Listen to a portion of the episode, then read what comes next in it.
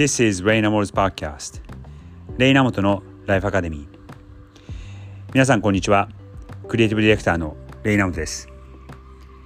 今日のエピソードは101回目。100回の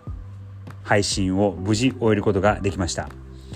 実験的に始めたこのポドキャストで毎日やってみよう。数分でもいいから自分の考えだったりとか気になっていることを配信してみよう。皆さんのためになるような情報を流してみようと思って始めたんですが無事100回できてそして今後もできるだけ毎日やっていきたいと思います。これからもぜひお付き合いいただけると本当に嬉しいです。さて今日は新企画を始めてみようと思います。今週のニュースセレクトというタイトルで世界の出来事や気になるニュースをセレクトして海外ではどう報じられているかそしてどう受け止められているかを解説する新コーナーを毎週1回の割合でやっていこうかなと思います。第1弾は世界中に響き渡ったビンタというタイトルなんですけどもこれはほぼ皆さんすでにお聞きだと思うんですが昨晩アメリカで起こったある事件です。アカデミー賞生放送生放送中に俳優のウィル・スミスさんが司会者クリス・ロックを壇上で思い切りビンタで殴るというそういう事件が起きました。クリス・ロックがウィル・スミスさんの妻のジェイダ・ピンケット・スミスさんのことをちょっと冗談に使ったのが彼が気に食わなくてその場でいきなり壇上に上がってバーンと殴ってしまった。その背景は皆さんもあのこれたくさんのニュースでいろいろ報じられているのであえてここでは詳細は説明しないんですけどもその後、えー、45分後ぐらいにウィル・スミスが、えー、アカデミー男優賞を受賞しそしてそのスピーチでそのアカデミー賞に対してのだったりとか、えー、映画制作者そして彼が出演していた、えー、キング・リチャードという映画の関係者そしてその題材のキング・リチャード自体に対しても謝ってはいたんですけどもクリス・ロック自体には謝っていなかったんですね。そしてその次の朝には正式にウィル・スミスが自分のツイッターやインスタで謝罪の声明を発表してはいますアカデミーアカデミー賞自体もこれは許されるべきではないというふうに今言ってまだ、えー、正式な、えー、罰はどうなるかははっきりはしてないんですけれどもまあ何らかの形で、えー、制裁は下されるのではないかなというのがあの世の中の意見かなと思います。またこれはあのあるニュースで読んだんですけども実はそのビンタの事件が起きた段階でアカデミー賞の主催者側がえー、その後ウィル・スミスが受賞することはある一部の関係者は知っていたので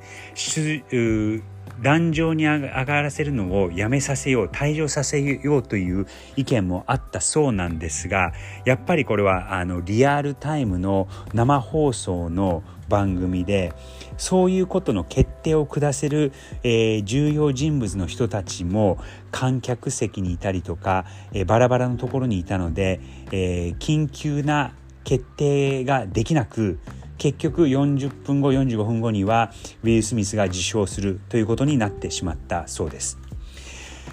その後その世の中のメディアだったりとか、えー、まあ、僕の周りの知り合いの人たちだったりとか有名人の反応を見てみると、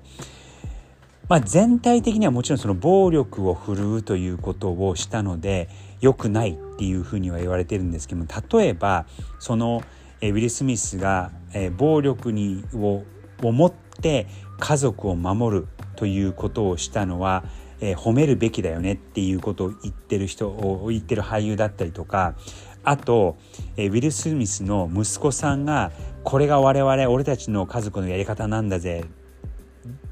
だすごいだろうみたいなちょっとこう自慢げなあ言い方をしていたりとかそういうことに対してそういうのは残念だよねっていう反応だったりとか結構いろんなあの反応があるのが、えー、なんかこの状況の複雑さを物語っているのかなと思います。またやっぱりこの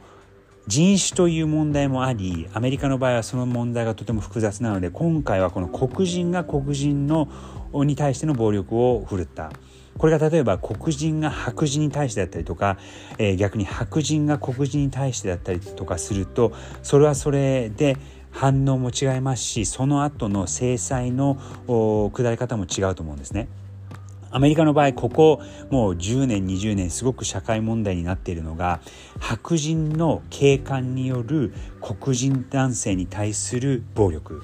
そして圧倒的にその拳銃で殺されているけ、えー、警察官に対、えー、によって拳銃に殺されている人たちが圧倒的に黒人が多い。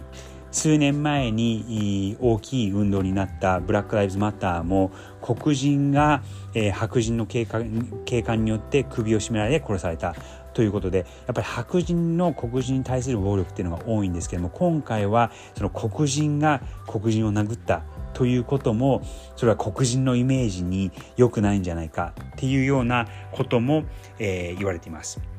例えばある有名人のえ、カリム・アブアブド・ジャバーという、え、以前の80年代ですかね70年から80年代のバスケットボールすごい有名選手がいるんですけども、え、その彼は、え、ウィル・スミスはとんでもないことを犯したと。で彼がやったことは、え、男としても良くないことだしそして女性に対してのイメージとしても良くないし、えエンターテインメント業界にも良くないしそして黒人のコミュニティに対しても良くないっていうことを言っていたり逆に、えー、イギリスのメディアの、えー、ガーディアンというメディアがあるんですけどもそこに書かれていた記事では、えー、このウィル・スミスのことを批判しているのは白人だよねと。でそれはやっぱり白人至上至上主義だからそういう人種差別がそういうところに出てるんだっていうような意見も見たりします。まだこれ結論は出ていないのでどうなるかは、えー、僕もちょっと気にかけてみたいとは思うんですけども個人的な意見を言わせていただくと